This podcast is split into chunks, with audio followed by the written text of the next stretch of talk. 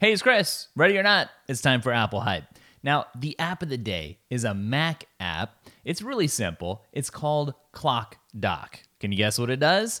It's right there in the name. It sticks a little clock in your Mac's dock. This is one of those apps that you don't necessarily need, but it's kind of a cool customization. And speaking of customization, it's customizable, so you can pick different colors and get it to your liking. When Apple dropped the AirPods Max, a lot of people were focusing on the case rather than the AirPods themselves. But if you pick up the Brief, the new AirPods Max case from Pad and Quill, then your AirPods Max case won't be a distraction to either you or your friends anymore. It'll just look as good as the AirPods Max themselves. And yes, it has magnets built in to activate that low power mode to keep that battery life topped up. At 179 bucks, it's not a cheap case, but if you're already springing for AirPods Max, you probably don't care. Of all the interesting Apple news today, I wanted to focus on something that I think is practical. Mac users, myself included, have long had a love hate relationship with Chrome because it's known as a resource hog. Chrome came out with an update that makes it a bit faster for Mac users. That's it for today's Apple Hype, but guess what? I did drop a new episode of the Daily Tech After Party today as well, so I'll link that up in the description